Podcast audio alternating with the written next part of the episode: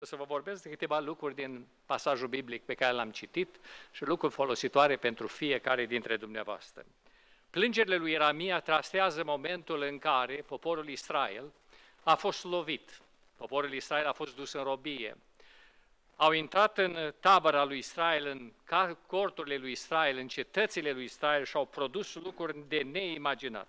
Ne spune Sfânta Scriptură în plângerile lui Ieremia, capitolul 2, și cu versetul 20, de exemplu, Uită-te, Doamne, și privește cui i-ai mai făcut tu așa, să mănânce femeile rodul pântecelor lor, pruncii dezmerdați de mâinile lor, să fie măcelăriți preoții și prorocii în locașul cel sfânt al Domnului, Copiii și bătrânii stau culcați pe pământ în ulițe, fecioarele și tinerii mei au căzut uciși de sabie, i-ai ucis în ziua mâniei tale și i-ai junghiat fără milă, ai chemat groaza din toate părțile peste mine ca o zi de sărbătoare. În ziua mâniei Domnului n-a scăpat unul și n-a rămas cu viață.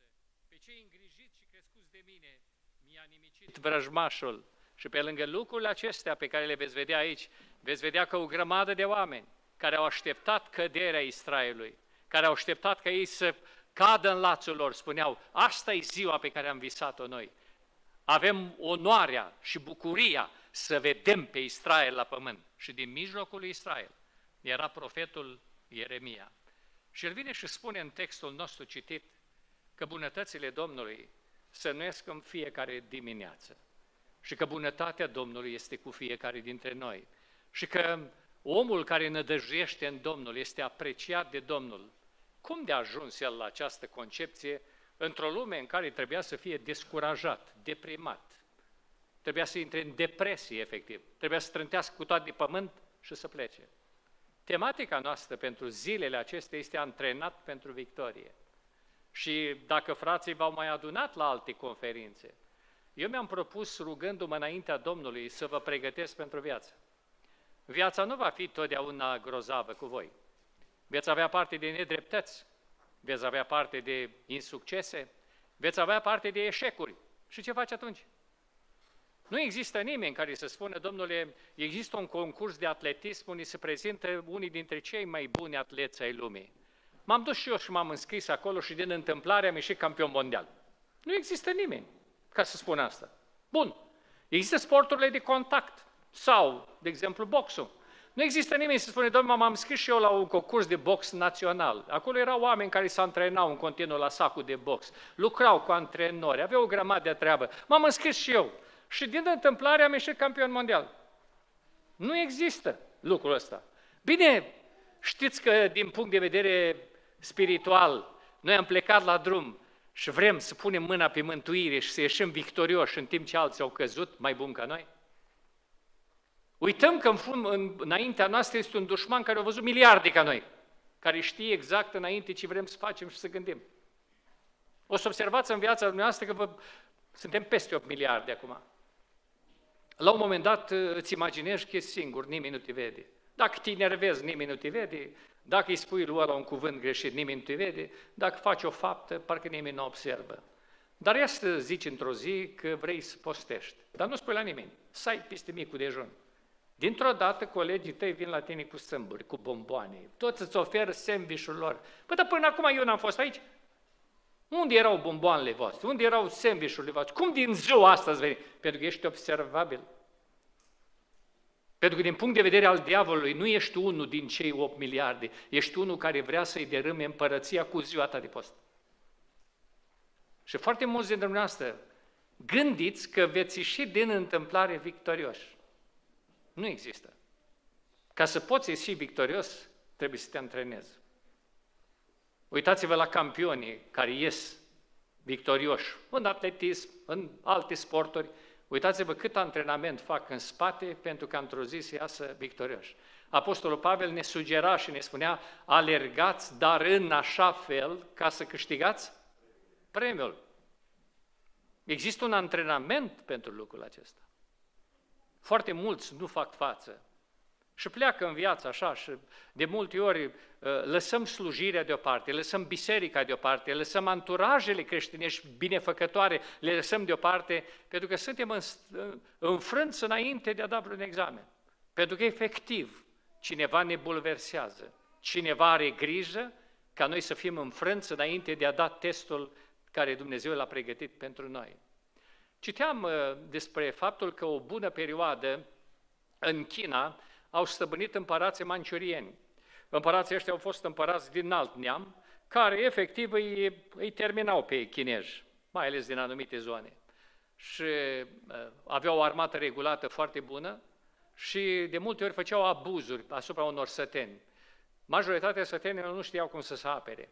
Și citeam istoria unor uh, asemenea săteni care la un moment dat luau câte unul sau doi dintre cei mai buni uh, fii ai satului, atletici, făcuți și îi trimiteau la școli de antrenament să lupte cu mâinile goale. Să poată lupta cu mâinile goale. Îi trimiteau la acele temple ale cărugărilor Shaolin, așa au fost ei denumiți în istorie, și erau foarte vestiți pe timpul acela, pentru că se puteau apăra de orice armă cu mâinile goale. Dacă mai puteau mâna pe un băț, deja erau mortali.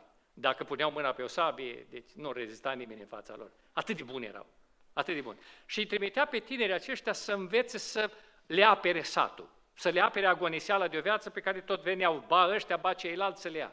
Și când ajungea tânărul ăla la, la un maestru, călugă Shaolin, îi spunea, maestre, m-a trimis satul cu tare, să învăț să-i apăr, să învăț și pe ei la rândul lor, învață-mă tehnica pe care o știi tu. Și întreba maestru, chiar tu vrei să înveți să aperi? Da. Bun, ce trebuie să fac, maestre? De mâine vezi măturoiul ăla? Da. Ei și mături frunzele de prin curte. Asta a doua zi mătura frunzele de prin curte. Bine, mai este a măturat toate frunzele care erau. Ce fac? Continui să mături frunze. Dar nu mai sunt. S-ar putea să mai cadă vreo frunză. Mături. În continuare, mături curtea foarte bine. După un anumit timp, când ăsta tot mătura curtea, plictisit, dar mai este, m-au trimis ăștia să n-am învățat nimic, dic, mă, profesor la măturat de era. Un mătur tot și frunzele care urmează să cadă, văd că le mătur. Nu mai sunt frunze, ce fac eu? Măi, tu chiar vrei să înveți arta de a te lupta? Da, bun, de mâine dimineață începe. Bun, mai este, ce fac? Mături frunze. Iar ăsta plictisit mătura frunze. În timp ce mătura frunze, ieșea maestru după un tufiș, cu o bucată de lemn așa mai sănătoasă și când îi dădea două pispinare în ori așa aia, ăla întreba, mai este, ce, de ce e asta? Dacă tu nu știi de unde vine adversarul, degeaba te învăț orice stil de luptă. Pentru că adversarul te va lua totdeauna prin surprindere. Bun, și ce fac? Te învăț eu. Bun, și ce fac acum? Mătură. Ăsta mătura, maestru ieșat după copac, încă două lovite. O ținut-o așa o lună de zile. Noi ne-am fi așteptat să-i dai, să dat un ceai, nu? Și să, asta să știi de unde vine adversar. Nu, o lună de zile pe spinare numai vârși. După o lună de zile, când maestru ieșea după o tufișă, spunea, maestre, tu ești acolo. După un copac, maestre, tu ești acolo. Dar cum de ăștia ți-o dat seama de unde vine adversarul? Din cauza vârșilor de pe spate. De foarte multe ori, Dumnezeu ne trece printr-o școală să știm de unde vine adversarul, să simțim de-aia o să vedeți dumneavoastră că bătrânii dumneavoastră, părinții dumneavoastră, bunicii dumneavoastră, simt dintr-o dată, măi băiete, asta nu e de la Dumnezeu, asta e din altă parte. Pentru că pe spate, de-a lungul timpului, o luat lovituri și deja știu de unde vine adversarul. Cunosc. Restul știm tehnică cu tare, dar ne-a luat prin surprindere. Din nou ne-a luat prin surprindere. Uitați-vă, armata Israelului și Mossadul este unul dintre cele mai mai grozavi servicii secrete din lume și ultra-performant, au fost luat prin surprindere de o mână din Hamas. Eu la prin Uite, toată lumea voiește. Pentru că principalul lucru este să nu fii luat prin surprindere. Și întrebăm noi, și cum suntem întrenați ca și ucenicul la maestru Shaolin? Cum suntem? Te învăț eu și te aduce Dumnezeu în biserică, între tineri, așează câte unul care să scarpină de tine, ai un coleg de școală care în continuu îți dă vârși pe spinare, tu tot încerci să fugi dintr-o parte în alta. Ce credeți dumneavoastră? Că Dumnezeu nu are daruri ca în vechime în biserică să lucreze astăzi? Nu are darul vindecării? Nu are darul uh, deosebirii duhurilor? Sau nu are celelalte daruri? Dar dacă tot fugim de lecțiile Domnului, cum să ne dea daruri? Mi-a zis Dumnezeu într-o zi și uh, este mult timp de atunci. De când eu am cerut așa naivitatea mea și am spus, Doamne, pe lângă darul de profeții, de vedenii și de vorbiri în alte limbi și tărmăcire pe care le avem și mulțumim Domnului, dă de Doamne un dar de vindecare, că sunt atâția bolnavi. Nu, să nu mi-l dai mie, nici nu cer, nici la bordul pastoral nu cer. Dă la unul pocăit din adunare. Și Duhul Domnului mi-a spus, pe care îl vezi tu pocăit? Și l-am văzut pe un frate așa care credeam eu că e pocăit.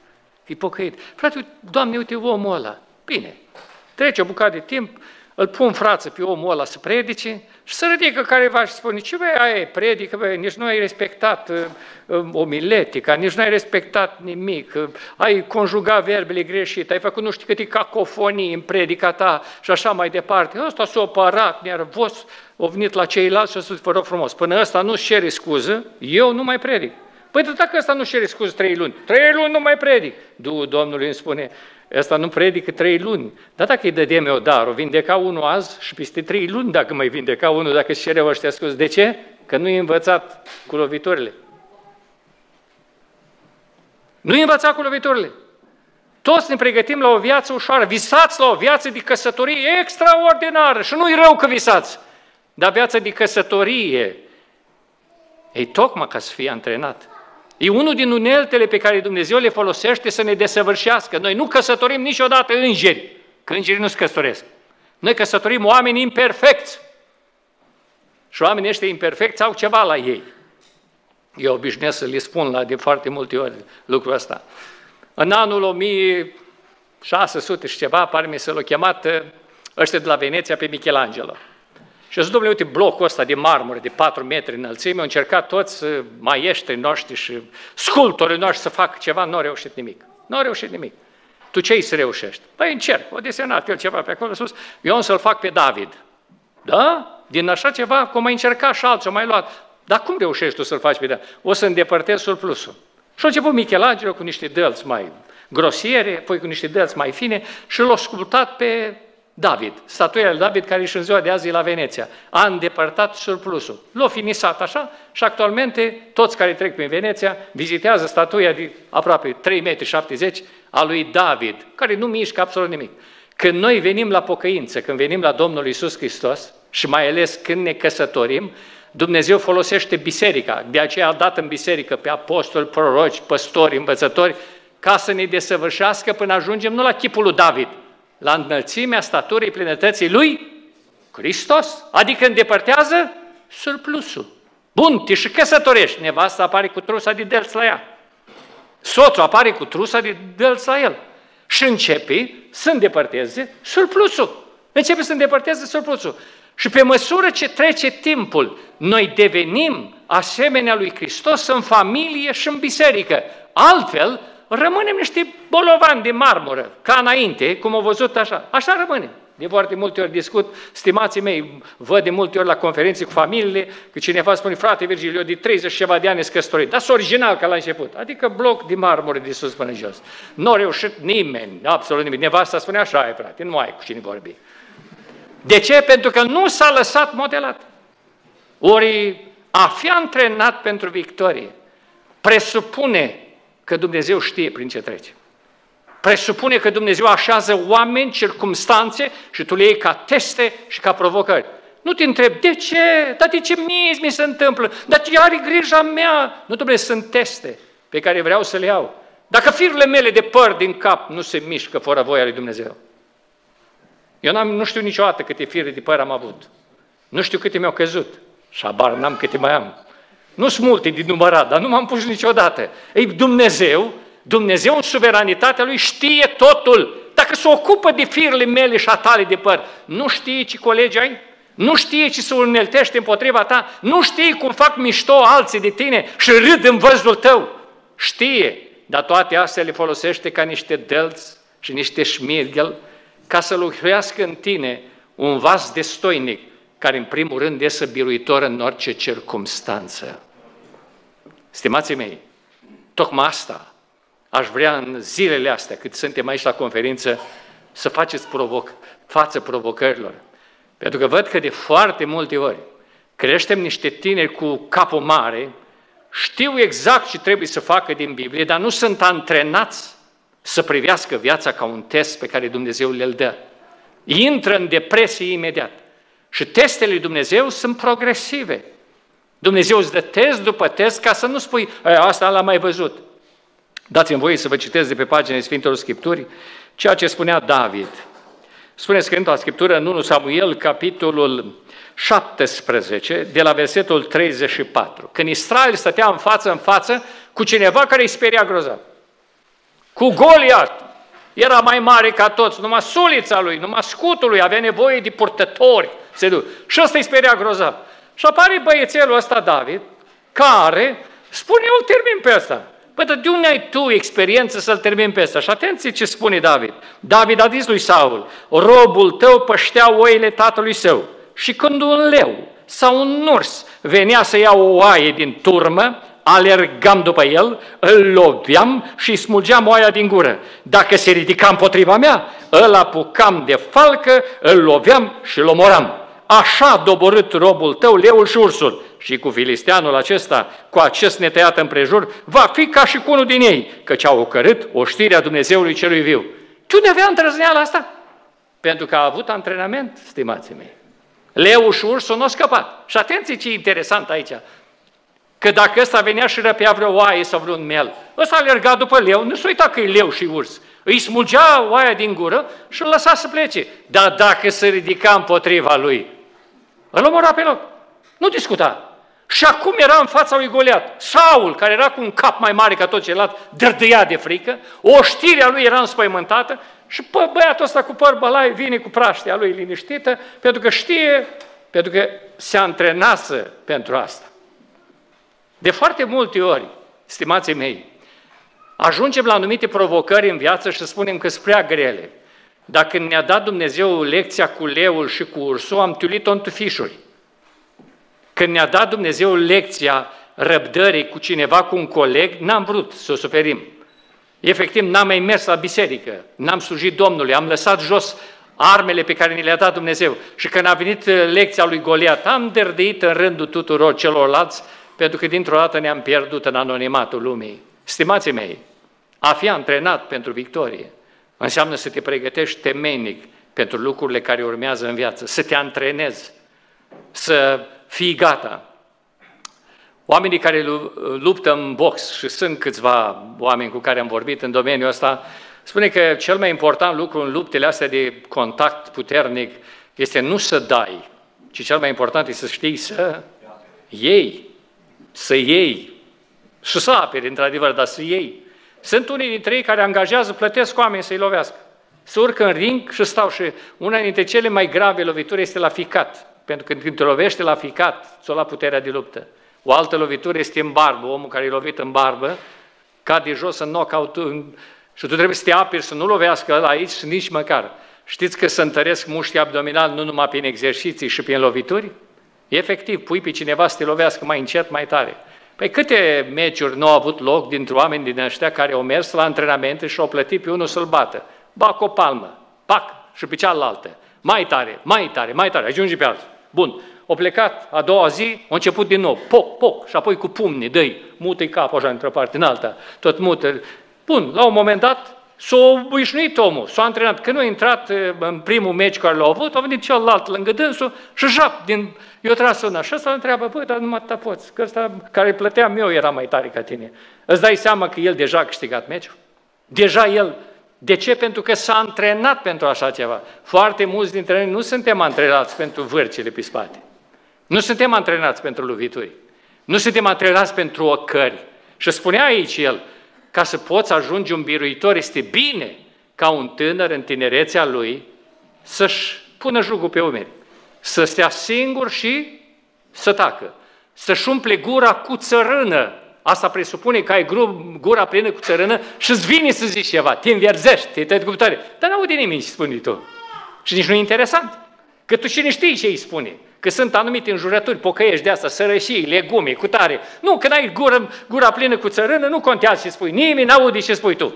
Nimeni n-aude. Umpleți gura cu țărână să dai obrazul celui ce lovește și să te saturi de ocări. Câte fete nu se culcă. Dar și are cu mine soara respectivă. S-a uitat urât la mine așa. Bine, s-a uitat numai, dar dacă vinea și îți spunea, tu N-ai nici pic de cutare. Ce faci atunci? Dintr-o dată, pastile. Îi dai pastile, că intră în depresie. Vă spun lucrurile astea pentru că bă, tocmai asta le tratăm noi. Tocmai asta le tratăm noi.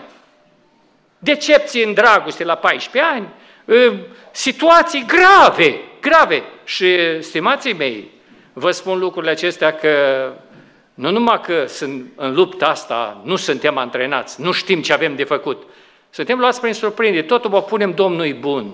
Noi mergem pe drumul nostru, avem căile noastre, avem plăcerile noastre, a ochilor, a minții noastre, avem, dar Domnul e bun, El o să ne poarte de grijă. Și poate din întâmplare o să ieșim și victorioși și campioni mondiali. Nu există. Dacă nu te pregătești, dacă nu insiști, mă uit la Apostolul Pavel, care a fost unul dintre cei mai pregătiți oameni ai vremii lui. Și spunea, nu că am și câștigat premiul sau că am ajuns de săvârșit. Dacă fac un singur lucru, uitând ce este în urma mea și aruncându-mă spre ce este înainte. Asta e motoul conferinței voastre. Antrenat pentru victorie. Și Dumnezeu ne cheamă într-o asemenea vreme să avem o mentalitate de genul acesta care ne poate duce să putem reuși așa ceva. Intrăm în școală, intrăm în familie, intrăm la loc de muncă, intrăm în biserică și avem tot felul de mofturi, tot felul de sclifoseli, tot felul de chestii, cum ar trebui să poarte ăștia față de noi. Ce ar trebui să ne facă ei nouă? Noi luăm biserica ca un loc în care noi suntem importanți. Noi am intrat, noi să fim cinstiți, păstorii trebuie să aibă grijă de noi, toți ceilalți, părinții, sunt doar niște mijloace prin care Dumnezeu ne poartă nouă de grijă și uităm că orfanii sunt campionii lumii. Uităm, cei mai buni oameni de afaceri, cei mai buni promotori ai lumii acestea sunt orfanii. Citiți statistici și veți vedea. Cum de-au ajuns ăștia? S-au antrenat pentru victorie. Nu le era prieten nimeni, nici mătușa, nici unchiul, tot ce-o dat deoparte, au murit părinții, n-are nicio valoare. Au plecat la școala de copii. Ei, oamenii aceia ajung să știe ce înseamnă victoria. Omul acela când este trădat, el nu intră, cum cel mai bun prieten al meu mi-a făcut mie? Nu, domnule, sunt obișnuit cu asta. Mă așteptam la asta. Mă așteptam, oamenii sunt oameni. Singurul care nu trădează este Dumnezeu. De aceea nu mă încred în nimeni în afară de Dumnezeu lui îi spun problemele mele, lui îi deschid inima, pe el îl țin la curent cu toate problemele mele, iar toți ceilalți sunt prietenii mei, dar eu sunt pregătit să sufăr decepție, să sufăr trădare și să merg să-mi ating țelul. De aceea veți găsi în Biblie că însăși Fiul lui Dumnezeu, care a venit de la Tatăl, a învățat niște lucruri prin suferință, pe care noi o ocolim. Spune Sfânta Scriptură în Evrei, capitolul 5, cu versetul 7 în felul următor. El, Hristos, este acela care în zile vieții sale pământești, aruncând rugăciuni și cereri cu strigăte mari și cu lacrimi către cel ce putea să-l izbăvească de la moarte și fiind ascultat din pricina evlaviei lui, măcar că era fiu, a învățat să asculte prin lucrurile pe care le-a suferit. Și după ce a fost făcut desăvârșit, s-a făcut pentru toți cel ce îl ascultă, urzitorul unei mântuiri veșnice. Amin. A învățat să asculte prin lucrurile pe care le-a suferit. Și nu le organizăm noi toate astea. Cu toate că câteodată ar trebui să mai organizăm și noi lucruri de genul acesta. Când părinții tăi îți spun la ora cu tare ești acasă, când biserica îți spune anumite rânduieli, sunt lucruri la care firea ta lejeră, vrea slobozenie mai mare, vrea timp mai îndelungat, vrea anumite discounturi făcute pe linia aceasta, dar trebuie să te înveți să suferi, trebuie să înveți să te disciplinezi, trebuie să te înveți ca să devii campion, să poți vedea că toți care aleargă la jocuri de obște se supun la tot felul de rânduieli, tot felul de lucruri ca să poată deveni campioni mondiali sau să aibă un anumit titlu într-un domeniu sau altul pentru a fi antrenat de, pentru victorie spirituală, ca să-l învingi pe diavolul la el acasă, ți se dă Duhul Sfânt. Ți se dă compania Duhului Sfânt care este cu tine și în tine și tu trebuie să cauți lucrul acesta. Să verifici lucrurile. Înainte de a avea prietenă sau prieten, ar trebui să verifici, este Duhul Sfânt călăuzirea mea? Pentru că altfel mă pot înșela în toate celelalte aspecte ale vieții. Pot fi păcălit în, do- în domeniul ăsta și nu mai ies un biruitor. Nu mai sunt o viitor. Câte vieți frânte nu sunt. Pentru că toți aveți de aici, care nu sunteți necăsătoriți, visați ce fel de căsătorie o să aveți. Visați lucrurile. Și bine faceți că visați, că visele nu costă. Bine visați. Problema este ca visele tale să devină realitate. Trebuie să te antrenezi pentru ele. Ori a te antrena înseamnă să vezi și place celuilalt și nu să-l deranjezi. Intră de foarte multe ori în căsătorie persoane care nu sunt pregătite, nu sunt antrenate pentru a ieși biruitoare și victorioase. Și dintr-o dată crede că căsătoria aia e pentru el, pentru mofturile lui, pentru pretențiile lui, celălalt la fel. Și atunci cheamă păstorii. Fraților, veniți și rezolvați problema, că oricum noi nu avem chef să o rezolvăm. Și mergem acolo și stăm până la două dimineața și după ce noi plecăm, ei râd din noi și spun, o veniți și ăștia aici. Oricum noi nu avem chef să ne păcăm. Nu avem chef. Le-am trecut și pe Albuț că venit, și pe Neagu că venit, și pe Nelufilii că venit, da, nu au rezolvat nimic, oricum, ce să faci cu omul care n-are chef. După care ei fac ce vor ei și așteaptă tot de la ăștia dezlegări să poată să mai înceapă odată, nu să mai poate odată încă un antrenament pe care l-am făcut și până acum, dar până acum n-a făcut nimic. De aceea v-aș ruga tare mult, antrenați-vă. Citiți în cartea Apocalipsei și veți vedea un lucru, un lucru care uimește, stimații mei. Peste tot la toate cele șapte biserici, Domnul la urmă vine și scrie așa, celui ceva birui. Bun, dar nu există premiul 2? Premiul 3, premiul de consolare. Bun, a venit cineva la tine și ți-a împrumutat 2000 de euro. Abia ai câștigat și tu, ți-o mai dat și tata și mama. Au venit și ți-a împrumutat și nu ți-i mai dă bani. Și tu când trebuie, dar întreb banii dar tu ai rămas la banii aia, ce i-ai da? Nu spun că nu-ți dator. Nu spun că nu ți-i dau. Dar ți i da că nu ai avea. Dacă se poate cu 50 centezimi pe lună, ți-i dau înapoi. Ce-i problemă? Ce i da într-o zi? Și tu ai nevoie urgentă. Bun, nu mai vii la adunare, nu mai, nu mai cânți în cor, nu mai faci cu tare. Bun, ești logodită cu un băiat la un moment dat. Băiatul ăla te lasă în drum și îți trimite și poză de la nunta lui. Ce faci în momentul respectiv? Ce faci? Tragi perdelele? Iei pastile și stai așa, să te uiți într-un punct fix, măcar ai un punct a tău, în care te uiți, ce faci în cazul ăsta? Cum reziști? Poți să mergi mai înainte?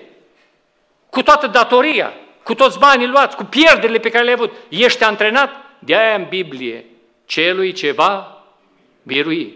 Și acolo nu e vorba de oameni care merg din biruință în biruință. Sunt oameni care aleargă, care cad, care pierd bani, care sunt înșelați, care sunt trădați, oameni cărora li se confiscă averele, oameni care sunt vorbiți de, de oamenii ăia totdeauna se ridică ca un premiu de prins. Ei sunt și sunt antrenați să iasă biruitori. Când ai mentalitatea asta, nu contează prin ce treci în viață. Că arde casa, tu trebuie să fii biruitor. Că ai pierdut pe cineva drag, te-ai ridicat și ai plecat înainte. Nu ești bucuros de ce s-a întâmplat, dar nu le-ai organizat tu. Și ca atare le iei și tu ai mentalitate de biruitor. Nu mă mior el, plângă el, sclifosări pe dreapta. Și eu ce mi-a făcut ăla, ce mi-a făcut ăla? Căutăm mercenari la războiul nostru, care e un război numai al vorbelor și așa mai departe. Și în lumea asta există oameni care sunt biruitori. Există oameni care trăiesc printre noi, care sunt antrenați în cele mai speciale forțe de elită. La momentul actual sunt o grămadă de ostatici în, în Palestina. Hamas i-a răpit. Evrei au trupe speciale dar americanii și-au trimis acum aproape trupele, trupele Delta Force. Ce credeți? Delta Force sunt niște trupe așa obișnuite ca toate celelalte? Nu, nu. Sunt supra-antrenate. Puțini oameni intră la ei și puțini oameni ies să lucreze în Delta Force. Și când stai și te uiți la oamenii ăștia, nu-i vezi uh, la știri niciodată. Auzi numai că anumiți lideri sunt răpiți care îi provoacă, auzi numai eliberări de ostatici în circunstanțe foarte grele, auzi numai că o anumită țară cere pace, când, dar nu știi cine a fost în spate. Sunt uh, oameni antrenați pentru victorie. Ăia nu merg acolo la plesneală. A fi, a fi, n-a fi, n-a fi. Ei se antrenează să iasă biruitori.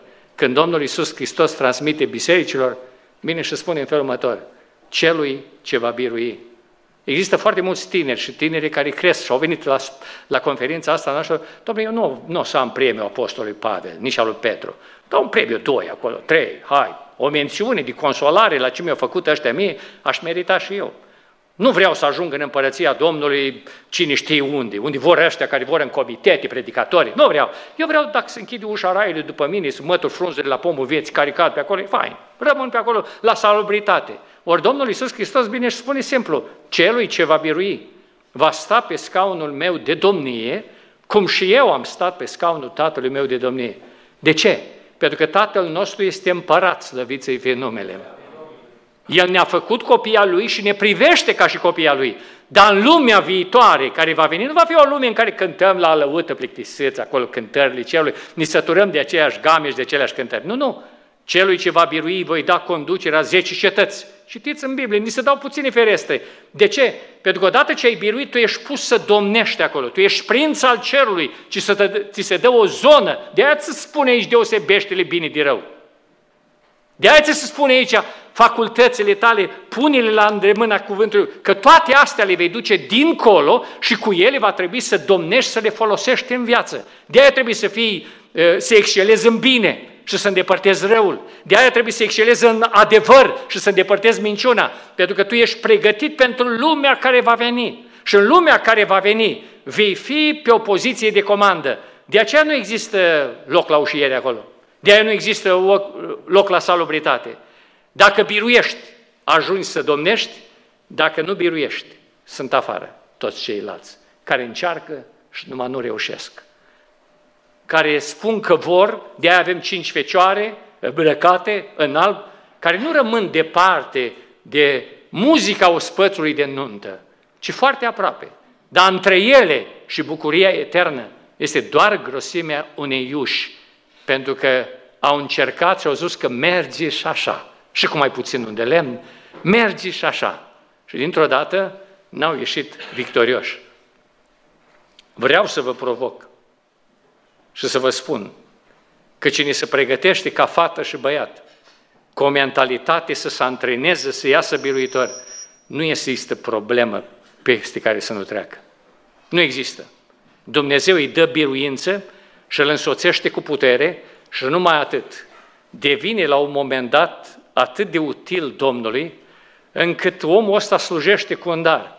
Prietenii se spun că dacă ești cu spatele la ei și cineva te lovește pe spinare, bota prietenilor simți că e dată mai apăsat. E dată mai apăsat. Bun, te întorci și-l vezi pe prietenul tău.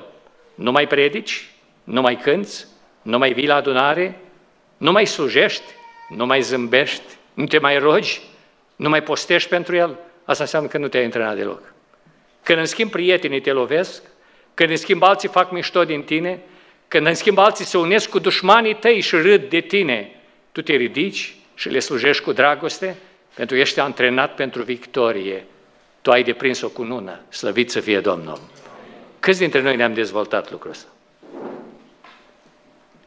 Pentru că trec prin atâtea comunități și noi ne ocupăm numai cu pansatul rănilor, că n-am știut că o să-mi dea așa tare, că n-am știut, dar cum de se poartă așa? Dar cum de vorbește așa? V-ați spus vreodată în pielea Domnului Isus?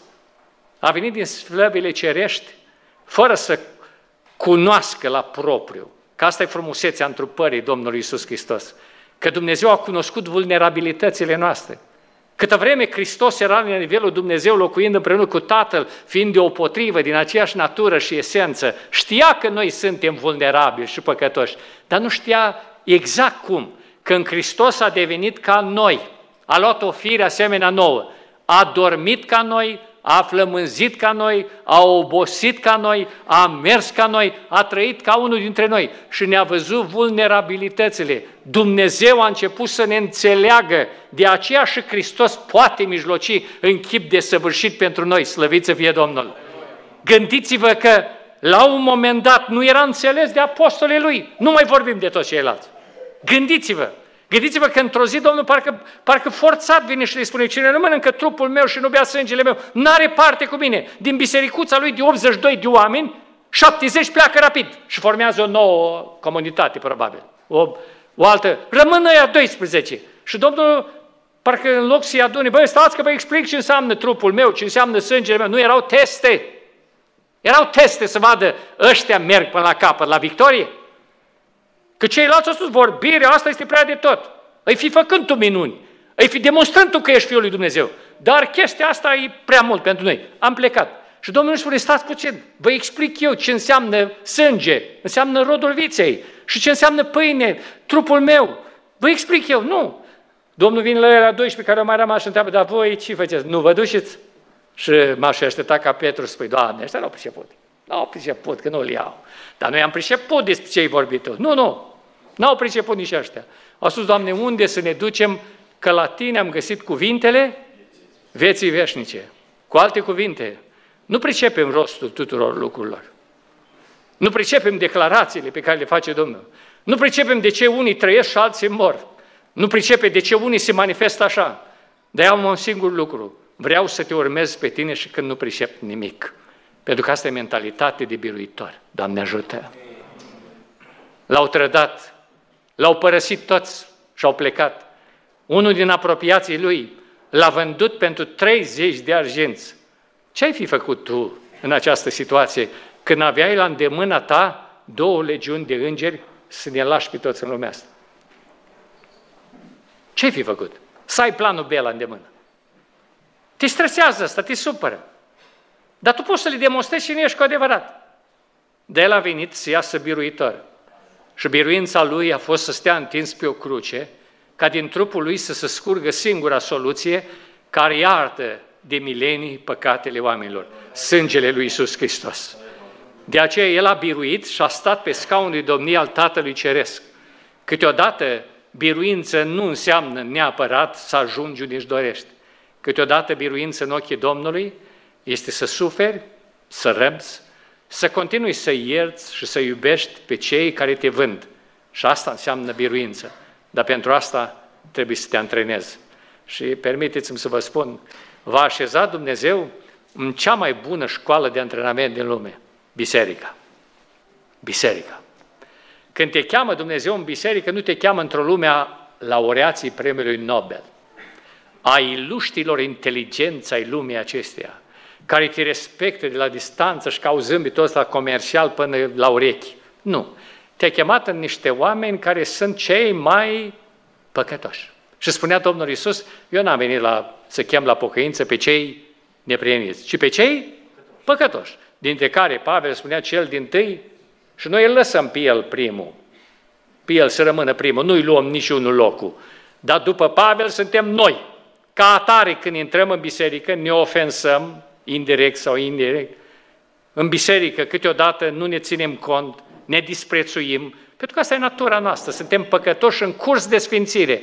Bun, când ai venit aici, încep să audă ce o merge pe spinarea ta. Încep la un moment dat să-ți dai seama că cineva te lovește. Încep să-ți dai seama și în ciuda acestor lucruri, rămâi lângă antrenor. Nu fugi acasă, tata, m-am mai trimis să mă antrenez la școala Shaolinilor și ăla mi-a dat pe spinare. Nu, nu, rămâi acolo să înveți pentru a apăra comunitatea ta. Știți că de foarte multe ori ne cheamă Dumnezeu în asemenea circunstanțe și după ce noi răbdăm, și după ce îngăduim, și după ce iertăm, și după ce facem astea, numai te trezești într-o noapte că îți arată Dumnezeu ceva. Și spune, du-te și du-te și spune. Și te trimite tocma la omul care ți-o dat pe spinare. Și te duci la el și îi spui, uite ce mi-a arătat Dumnezeu asta, asta și asta. Omul ăla începe a plânge și spune, toate lucrurile astea nu le-a știut nimeni, decât numai Dumnezeu. Tu de unde le știi? Așa mi-a arătat Dumnezeu, dăm voie să te îmbrățișez și să spun că Domnul te iubește. Și dintr-o dată, tu ești un om folosit de Domnul, dar n-au contat cele date pe spinare. Permiteți-mi să vă spun că asta se cere în vremea noastră. Când ocultismul crește, când ghiștoria le ia acasă, când satanismul funcționează pe toate palierele după legile pe care le vedeți că se dau, Biserica Domnului are nevoie de bărbați și femei, de tineri și de tinere, purtați de Duhul Domnului. Diavolul va avea drept să-i lovească. Va avea drept să dea pe spinarea lor. Dar oamenii ăștia, pentru că au o mentalitate de biruitori, se ridică din lovituri, cu spatele plin de vârci, cu vorbe rele aruncate și merg să slujească Marelui Stăpân care le-a dat un exemplu și a ieșit biruitor. Acum așteaptă ca tu și eu să fim antrenați pentru victorie. Doamne ajută! La următoarele sesiuni vom învăța ce înseamnă și cum trebuie să ne pregătim pentru lucrul ăsta. Am făcut lucrul ăsta așa, cât e ceasul, că nu, am, nu aveți un ceas. Mărit să fie Domnul! Mă opresc aici, spunând că fratele odată, el nu se mai poate întoarce înapoi să spună că uh, întoarce de la ora 12 la 23, nu? Cuvântul dat e ca la mers și la pers. Rămâne așa. Eu v-am spus, m-am mai dat de aici puțin, ca mâine dimineață să ne vedem din nou și mâine după masă să ascultăm cuvântul Domnului și la sfârșitul acestui conferințe să ieșim niște oameni care suntem antrenați pentru victorie și care oricine ne va zice ceva, noi spunem, ăsta e un test, eu vreau să ies biruitor, să fiu folosit de Domnul. Amin. Amin.